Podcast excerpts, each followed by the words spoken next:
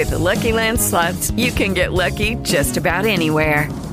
This is your captain speaking. Uh, we've got clear runway and the weather's fine, but we're just going to circle up here a while and uh, get lucky. No, no, nothing like that. It's just these cash prizes add up quick. So I suggest you sit back, keep your tray table upright, and start getting lucky. Play for free at LuckyLandSlots.com. Are you feeling lucky? No purchase necessary. Void where prohibited by law. 18 plus terms and conditions apply. See website for details. Questa è Radio ADPC. Servizi informatici gestiti per le aziende. Radio ADPC, episodio numero 8.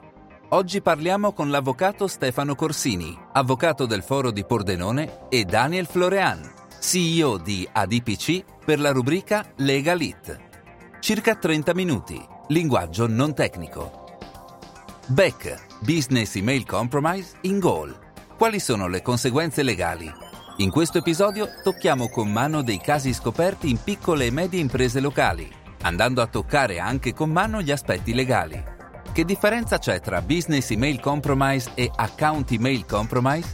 E cosa succede invece quando un attacco back va in goal sottraendo denaro all'azienda? Ci sono e quali sono le tutele legali attive in Italia? E il GDPR cosa ci dice? Scopriamo se la colpa ricade sull'azienda oppure sulla banca. E sempre in tema back, andremo ad analizzare come è possibile che un tentativo di truffa così accada e quali sono le leve che permettono la riuscita di questi attacchi. Ma come ci si può difendere? Tutti i dettagli su www.adpc.tech con la H finale slash podcast. Buon ascolto! Ciao a tutti e benvenuti, come sempre io sono Daniel Florian e oggi per um, Radio ADPC c'è qui con me una nostra vecchia conoscenza alla quale do subito il benvenuto, Stefano Corsini. Ciao Stefano. Ciao Daniel, buongiorno a tutti. Buongiorno, buongiorno. Oggi mh, andiamo direttamente al sodo e parliamo di un argomento molto inflazionato, molto conosciuto, o meglio, più che conosciuto, che colpisce praticamente tutti. E parliamo di uh, BEC, di Business Email Compromises, uh, corretto? Sì, è corretto.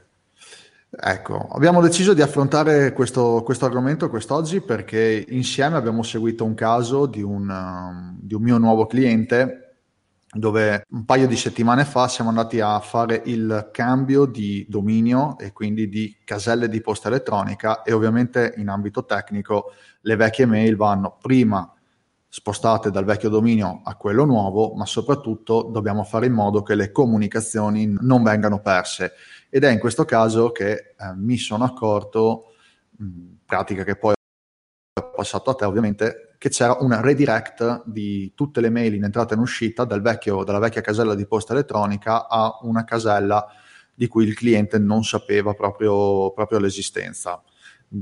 Correggimi un attimo se sbaglio, se, se, se, se ho detto qualche, qualche castronata, visto che tu la segui dall'ambito legale. No, è corretto, la fattispecie è esattamente questa. Io preliminarmente farei una piccola precisazione. Si parla di BEC, Business Email Compromise, però si parla anche di eh, Email Account Compromise, che sono due eh, fenomeni eh, simili, ma diciamo si differenziano per un, una, una caratteristica molto semplice.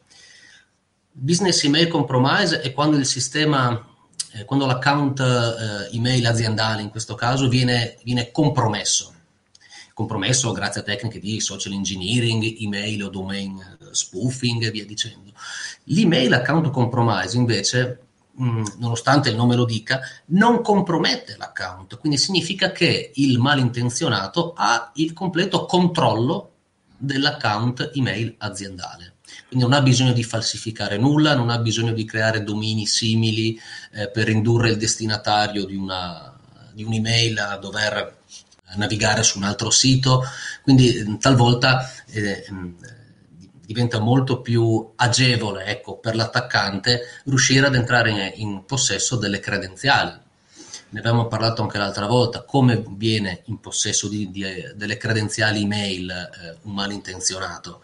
Eh, con le tecniche che bene o male tutti già conosciamo, quindi che ne so, sniffando password e credenziali all'interno di wifi pubbliche ad esempio, oppure più semplicemente sfruttando la poca accortezza la poca cultura della sicurezza informatica della vittima. Il caso allora, del cliente è un, a mio parere, è, il, è, un email account compromise, perché di fatto lui vuol dire che aveva le password per entrare, andare nelle impostazioni ed impostare questo indirizzo Gmail eh, sconosciuto a cui reindirizzare tutti i messaggi in entrata e in uscita.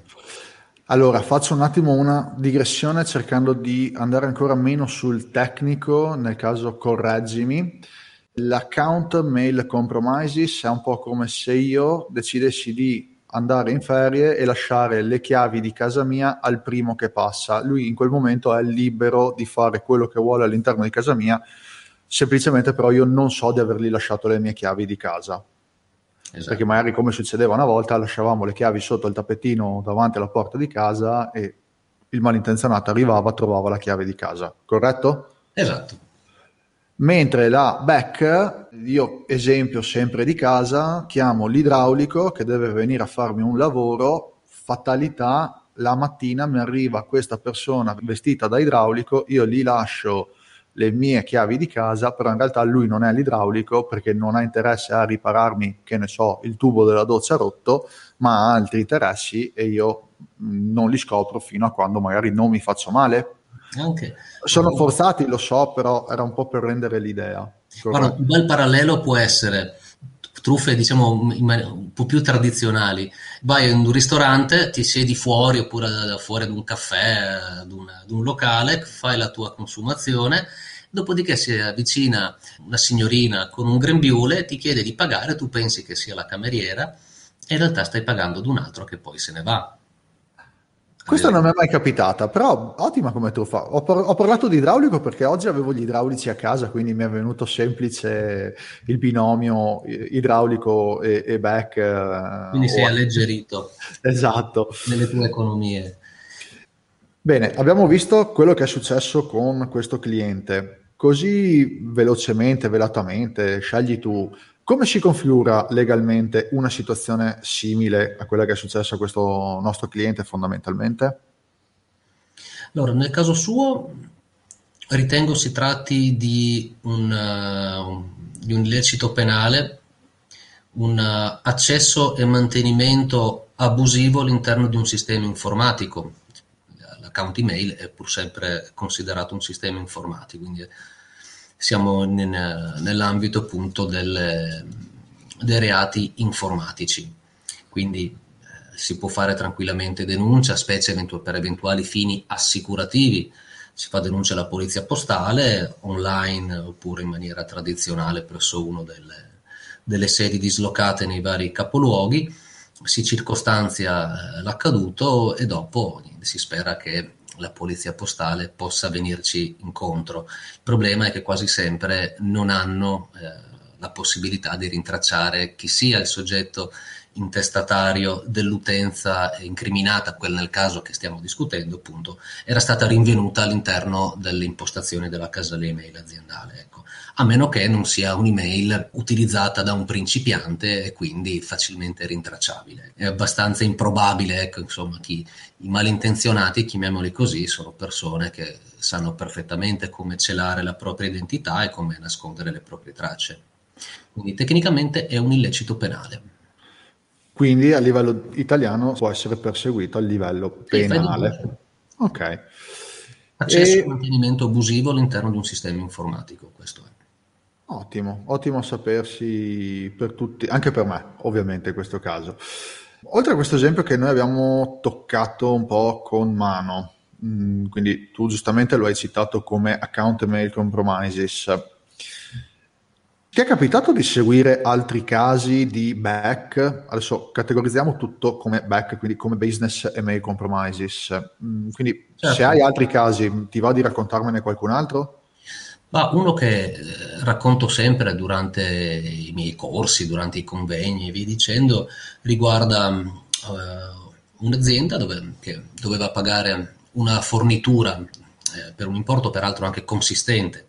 Eh, parecchio oltre i 100.000 euro, ad un fornitore di un'altra regione, diversa dal Friuli Venezia Giulia, e mh, fatto sta che a un certo punto il fornitore dice, caro cliente, mi paghi?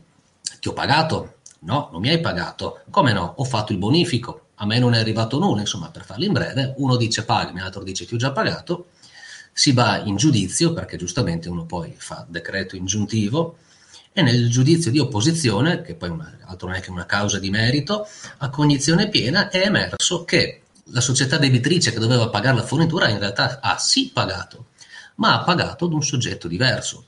E in corso di causa è emerso che con una, una certa superficialità, una certa negligenza, perché non si può parlare di altro, eh, la vittima, l'azienda vittima, ha ricevuto una email in cui, eh, un, da un'email con, una, eh, con un dominio molto simile a quello della società che doveva essere pagata, ma comunque era diverso, diverso e soprattutto diverso da tutti eh, gli indirizzi mail utilizzati in precedenza nel corso del rapporto commerciale, quindi già questo doveva far insorgere un dubbio.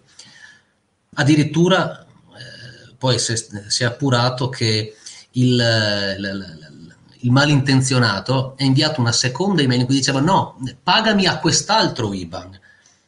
Era eh, facilmente eh, verificabile che era, eh, rimandava ad un conto bancario presso le isole Cayman, quindi già questo avrebbe dovuto insospettire. Quindi sia per l'importo, sia per le modalità di variazione così ravvicinate, quindi pagami qui, no, dopo, dopo due giorni no, pagami in quest'altro conto. Fatto sta che questo si tratta appunto, questo non, non si è capito com'è che l'attaccante fosse venuto a conoscenza di questi rapporti commerciali.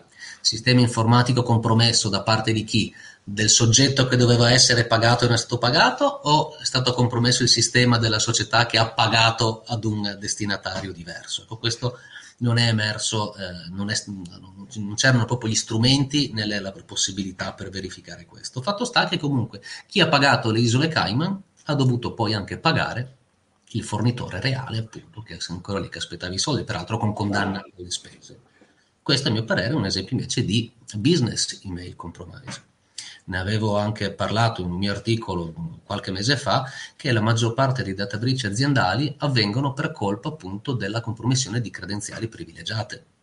È sempre quello. L'obiettivo è carpire la fiducia del destinatario per ottenere dati o informazioni utili per poi decidere anche che tipo di attacco eh, effettuare. In questo caso si parla, eh, sono proprio attacchi mirati, non è come il classico phishing dove diciamo, dico io, come sparare a pallettoni, qualcosa, eh, qualcosa colpisci, qualche vittima la raccogli, qui invece sono attacchi proprio mirati.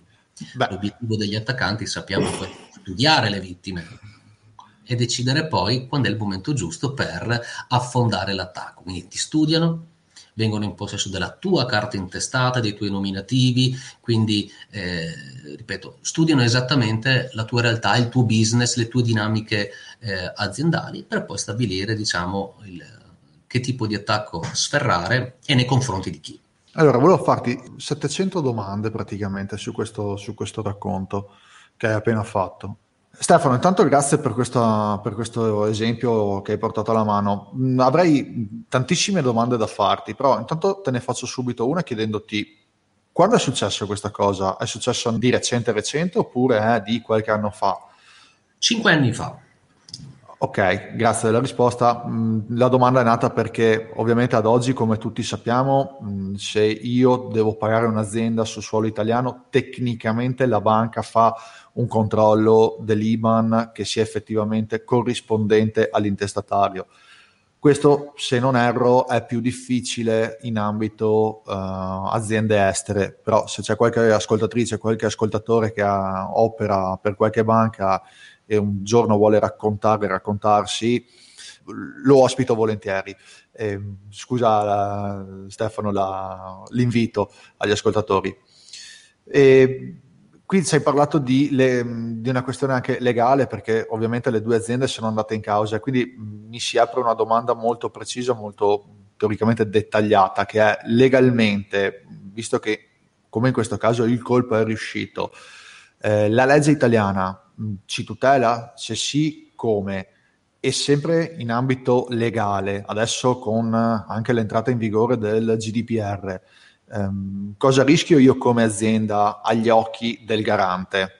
Dunque, strumenti legislativi che proteggono la vittima eh, dalle conseguenze eh, di questi attacchi eh, di compromissione delle email, quindi back eh, o email account compromise, di fatto non ce ne sono. Gli unici rimedi, perché alla fin fine l'unico rimedio che la vittima eh, vorrebbe è essere risarcito della perdita economica.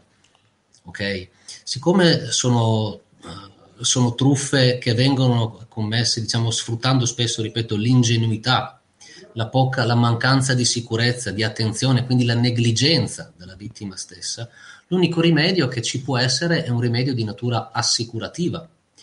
E so per certo che a livello globale, perché questo è un fenomeno globale, Hey guys, it is Ryan. I'm not sure if you know this about me, but I'm a bit of a fun fanatic when I can. I like to work, but I like fun too. It's a thing. And now the truth is out there. I can tell you about my favorite place to have fun Chumba Casino. They have hundreds of social casino style games to choose from, with new games released each week. You can play for free anytime, anywhere and each day brings a new chance to collect daily bonuses. So join me in the fun. Sign up now at ChumbaCasino.com. No purchase necessary. VGW. Void prohibited by law. See terms and conditions. 18 plus. Lucky Land Casino. Asking people, what's the weirdest place you've gotten lucky? Lucky? In line at the deli, I guess? Aha, in my dentist's office. More than once, actually. Do I have to say? Yes, you do. In the car before my kids' PTA meeting. Really? Yes. Excuse me, what's the weirdest place you've gotten lucky? I never win and tell. Well, there you have it. You can get lucky anywhere playing at LuckyLandSlots.com. Play for free right now. Are you feeling lucky? No purchase necessary. Void where prohibited by law. 18 plus. Terms and conditions apply. See website for details. Alcune compagnie di assicurazione a me risulta che stiano, ad esempio, eh, considerando proprio di eh, dismettere la copertura assicurativa per i danni derivanti da cyberattacchi, insomma, quindi da, da eh, danni conseguenti ad attacchi di questo tipo. Perché? Perché sono, eh, questi attacchi li abbiamo visto, sono altamente efficaci proprio per la, la loro semplicità e quindi diciamo se il rischio come si vuol dire non è trasferibile per le assicurazioni eh, non è neanche vantaggioso dare questo tipo di, di, copertura. Ecco questo ci fa capire l'importanza che ha assunto questo fenomeno mondiale ecco, ecco la, la, ehm, parliamo di, di, di, vittime ma eh, parliamo anche di vittime illustri di casi di questo tipo. Due o tre anni fa ne sono state vittime anche la stessa Facebook la stessa Google per dire diciamo com'è, com'è semplice eh, riuscire ad ottenere il risultato con attacchi di questo tipo. Quindi, se da un punto di vista legislativo strumenti di difesa non ce ne sono, perché gli strumenti di difesa preventiva sono accorgimenti di natura eh, più che tecnica, direi organizzativa. Quando abbiamo parlato prima la, della cultura della sicurezza, la fai attraverso la formazione, la sensibilizzazione. Poi resta un altro problema, perché le conseguenze quali sono? Il danno economico okay, che sicuramente è l'aspetto, eh, l'aspetto, prevalente, ma poi abbiamo per certi versi anche danni di immagine, perché compromettendo la mia email la possono usare a loro volta i malintenzionati per fare a loro volta campagne eh, di phishing per cercare appunto di infettare ed aggredire altri soggetti, quindi sfruttando magari la mia notorietà, il mio brand, la, l'attendibilità del mio indirizzo email, quindi danno di immagine anche. E poi resta il problema del, dell'aspetto legato alla violazione di un sistema informatico che contiene dati personali. E sappiamo che ai sensi dell'articolo 35 del, eh, del GDPR, ehm, 32, pardon, una violazione di dati si ha quando ad esempio eh, soggetti non deputati, non autorizzati hanno accesso ad una, ad una set di eh, dati personali, di, o meglio di documenti informatici che contengono dati personali. E in questo caso, eh, entro 72 ore, io dovrei eh, notificare al garante di aver subito un data breach, quindi una violazione, e se i dati compromessi sono particolarmente rischiosi per i diritti e le libertà fondamentali delle, de, delle persone fisiche, i cui dati sono stati violati dovrebbe avvertire anche loro, quindi pensiamo anche qui danno d'immagine, ipotetiche eh, cause appunto eh, risarcitori, ma quello su cui mi voglio soffermare è proprio anche la difficoltà di, di capire l'entità del danno, perché il garante, la legge dice che tu al garante quindi l'autorità di controllo devi comunicare che una serie di circostanze, eh, tipologie di dati, volume di dati, e spesso fai fatica a determinarlo. Se perdi un hard disk sai cosa c'era dentro, ma se ti accorgi come il caso ad esempio del cliente, il primo caso di cui abbiamo parlato, questa persona, questo eh, malintenzionato, inoltrava ad una sua casella di posta elettronica tutta la mail in entrata e in uscita di questa azienda. E vai a capire quindi se tecnicamente tutto il traffico, tutti i dati che giravano in questa casella email potenzialmente sono stati oggetto di violazione. E se io questa mail la usavo ad esempio, che adesso non solo con i clienti, con i fornitori, quindi nell'ambito dell'ordinaria attività di impresa, ma la utilizzavo col commercialista o peggio con il consulente del lavoro, con il medico competente, lì dentro ci finivano anche dati personali, anche eh, sensibili dei dipendenti. Ecco. Quindi è una violazione che da un punto di vista privacy è, diciamo, è particolarmente grave, ok?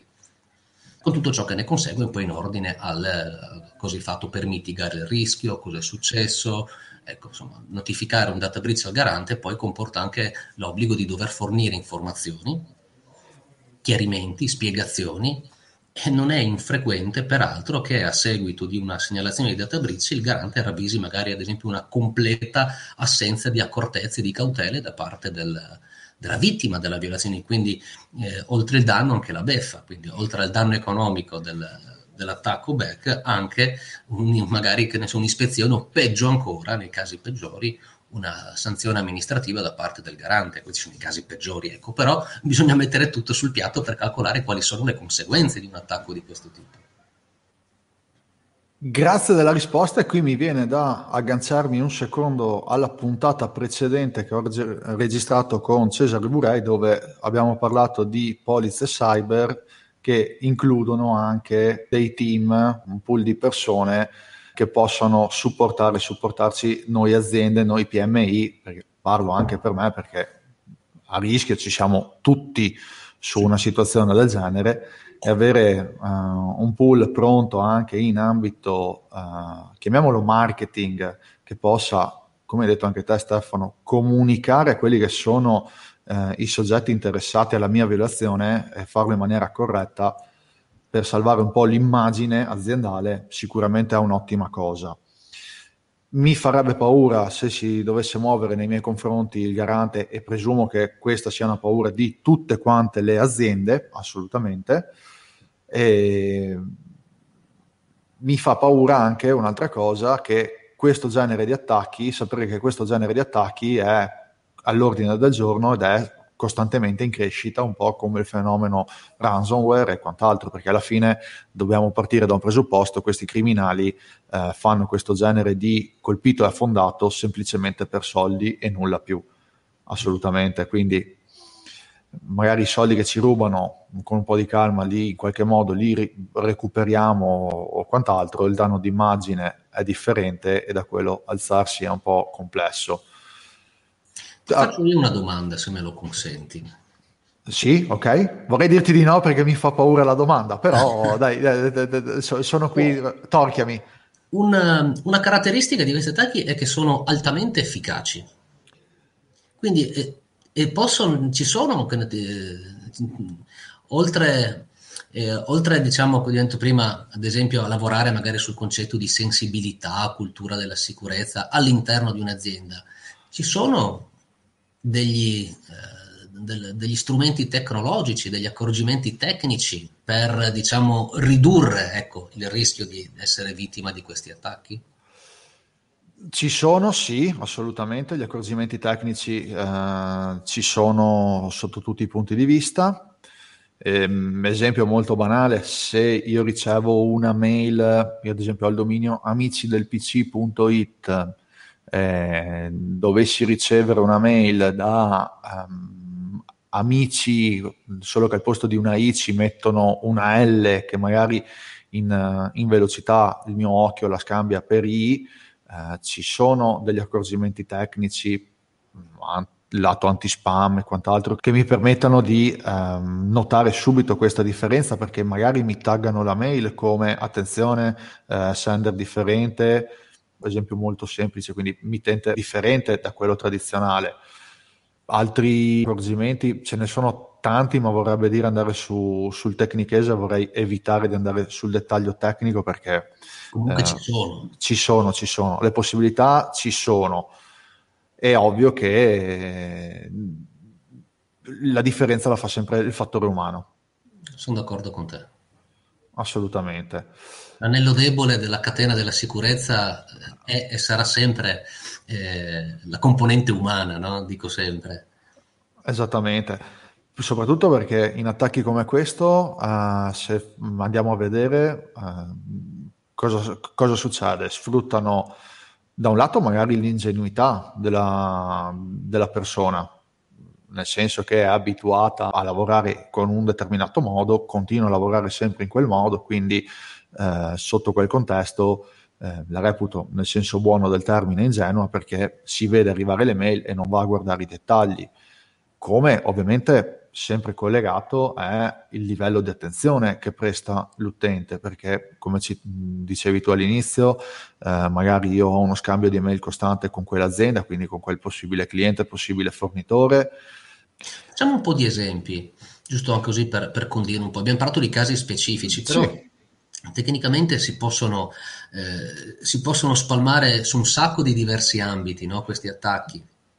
Io quelli che conosco che, eh, per esperienza diretta, eh, quindi professionale o indiretta, così per, eh, per averlo letto e studiato magari su alcune riviste, Casi tipici sono vabbè, inserirsi diciamo, nella filiera, eh, quindi inserirsi nei rapporti tra un cliente e fornitore, quindi per reindirizzare i pagamenti altrove, è il, ca- è il caso di cui ho parlato eh, poco fa. Altri esempi sono appunto gli attacchi destinati proprio con l'intento di rubare dati, ok? Quindi eh, come il caso invece, il primo caso relativamente al tuo cliente, ovvero prendere il controllo di una casella di posta elettronica aziendale per eh, impossessarsi di documenti, informazioni utili. Anche, poi anche in base alla, al prosieguo dell'attacco il malintenzionato può anche decidere di, eh, così, di agire diversamente, si diceva prima, o attacco questa società oppure semplicemente uso questa, questo account email per cercare di infettare eh, tutta la sua rubrica mandando messaggi e quindi cercando di, avere, eh, di aumentare il numero delle potenziali vittime. Ca- altri casi tipici che mi sono capitati di verificare, ad esempio, truffe perpetrate a danno di soggetti che stavano per ad esempio acquistare eh, beni mobili o immobili, anche qui con l'intento chiaramente di dire fai il pagamento eh, a queste coordinate invece che quelle che ti ho detto in agenzia l'altro giorno eh, finti professionisti, avvocati, commercialisti che mandano email con, li, con l'intento proprio di recuperare eh, contratti o dati particolari, dati previdenziali via dicendo, delle, dei, dei, dipendenti o comunque del personale di un'azienda. Questi sono, sono i casi tipici. Una cosa è sicura, come hai detto tu prima, l'intento è quello di o venire in possesso di denaro o comunque di venire in possesso di informazioni utili per commettere attacchi che poi avranno chiaramente un ritorno economico. Queste ecco, diciamo, sono le, le casistiche tipiche. Okay? Sì. Un consiglio che do sempre poi anche a tutti quanti, già da diverso tempo io stesso ho cercato di implementarlo ove possibile, è come dire gli accorgimenti dell'uomo della strada, quello che chiunque diciamo in maniera molto banale può fare eh, per aumentare un pelino insomma, le, le garanzie di, di, di, tranquillità. Io personalmente consiglio sempre eh, implementate dove è previsto, dove è possibile, il sistema di autenticazione eh, a due fattori, in maniera tale che se devi fare un pagamento o ci sia una doppia filiera, quindi due persone che devono controllare, o quantomeno ci dovrà essere una, eh, un inserimento di una codice, di una password, di un OTP eh, ricevuto attraverso sms, tant'è che ne abbiamo parlato prima, le banche da, da qualche tempo proprio hanno eh, implementato a livello, c'è una, una, normativa europea che ha obbligato ad implementare questo sistema di autenticazione doppio fattore per aumentare il livello di sicurezza, oltre alla buona, cara, vecchia formazione interna. Minimo di formazione, sarà anche un po' difficile poi dare la colpa alla, al dipendente o alla dipendente perché ha fatto un pagamento senza sincerarsi previa telefonata o perché, ad esempio, la, la, la cosiddetta la frode del SEO, no? la SEO fraud, eh, un soggetto chiama eh, fingendo di essere l'amministratore delegato, la segretaria magari eh, ne ha sentito parlare, la voce non la conosce bene, si fida e quindi il, così, il, malintenzionato dice fai, sto per prendere l'aereo, fai velocemente questo bonifico alla società che mi ha telefonato, che stanno aspettando, ti do io il, il placet, vai tranquilla e fallo. Ecco.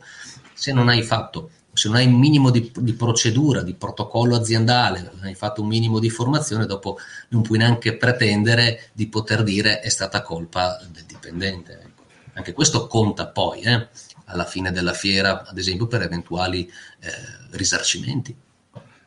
Ecco, quindi stiamo praticamente, visto che siamo giunti al termine della puntata, mi hai dato due mantra, di cui uno in ambito tecnico è implementare i sistemi di, uh, di multifactor authentication, quindi autenticazione a più fattori, sì. eh, magari basato, perché per me è più sicuro rispetto del classico SMS, magari basato su un'app che richiede lo sblocco tramite impronta digitale, riconoscimento facciale e quant'altro, quindi con un qualcosa di cosiddetto biometrico. E poi l'altro mantra è, mh, mm, che era un consiglio che volevo dare anch'io, è quello di fare formazione, formazione, formazione e magari in questo caso che parliamo di back fare formazione con delle campagne di phishing simulato uh, un po' quello, quello, che è successo a Londra nella, con la compagnia dei treni che uh, gli IT manager insieme alla dirigenza hanno mandato a tutti i dipendenti una mail uh, ringraziandoli per l'enorme lavoro che hanno fatto in periodo di coronavirus e di covid e cliccando su un link dove eh, avrebbero avuto accesso al, um, a un aumento di stipendio. E mi ha fatto molto, non dico ridere, però sorridere perché è stata effettivamente una tecnica di, eh, di test per vedere la capacità reattiva e l'attenzione del proprio staff, dove effettivamente sui giornali dicono meglio un dipendente incazzato o un dipendente licenziato eh, senza stipendio, perché alla fine questa campagna simulata ha fatto quello che di solito fanno i criminali informatici, però in questo contesto non c'è la conseguenza del danno, ma è semplicemente un test per esatto. poi fare formazione sulle persone. Questo è un esempio di social engineering. Assolutamente, hanno sfruttato la chiave storica di questo periodo che stiamo vivendo con lo sforzo mh, lavorativo che è stato fatto, l'impegno che è stato uh, messo da tutto lo staff, con la conseguenza di ti do un premio perché sei stato bravo e quindi ingegnosa comunque come campagna. Chi l'ha pensata quando ho letto l'articolo ha ricevuto il mio applauso personalmente. Sicuramente efficacissima.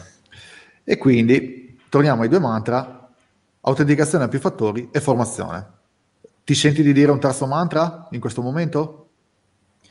Terzo mantra? Così a bruciapelo. Non mi viene. Te li ho rubati io i due mantra principali, vero?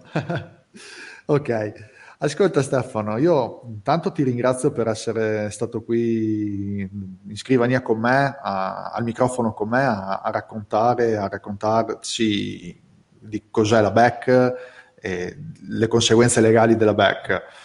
Adesso ti do il saluto finale dicendoti ovviamente ci vediamo, ci sentiamo a giugno, dove sicuramente avrai da raccontarci e raccontarmi uh, qualcos'altro di, spero positivo, dai, mettiamola così, assolutamente. Speriamo bene. Io ringrazio te per uh, la piacevole chiacchierata, ripeto, è sempre un piacere e niente, vi do il mio arrivederci al prossimo incontro con amici del PC. Grazie. Grazie a tutti per l'ascolto e alla prossima puntata. Ciao! Grazie per aver ascoltato Radio ADPC. Trovi tutti i dettagli su www.adpc.tech podcast. Non dimenticare di iscriverti al podcast su iTunes, Google Podcast, Spotify e Amazon Music e lasciaci una recensione.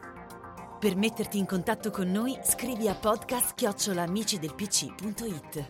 Al prossimo episodio di Radio DPC. Ringraziamo per il montaggio audio e musiche Ivo Grimaldi.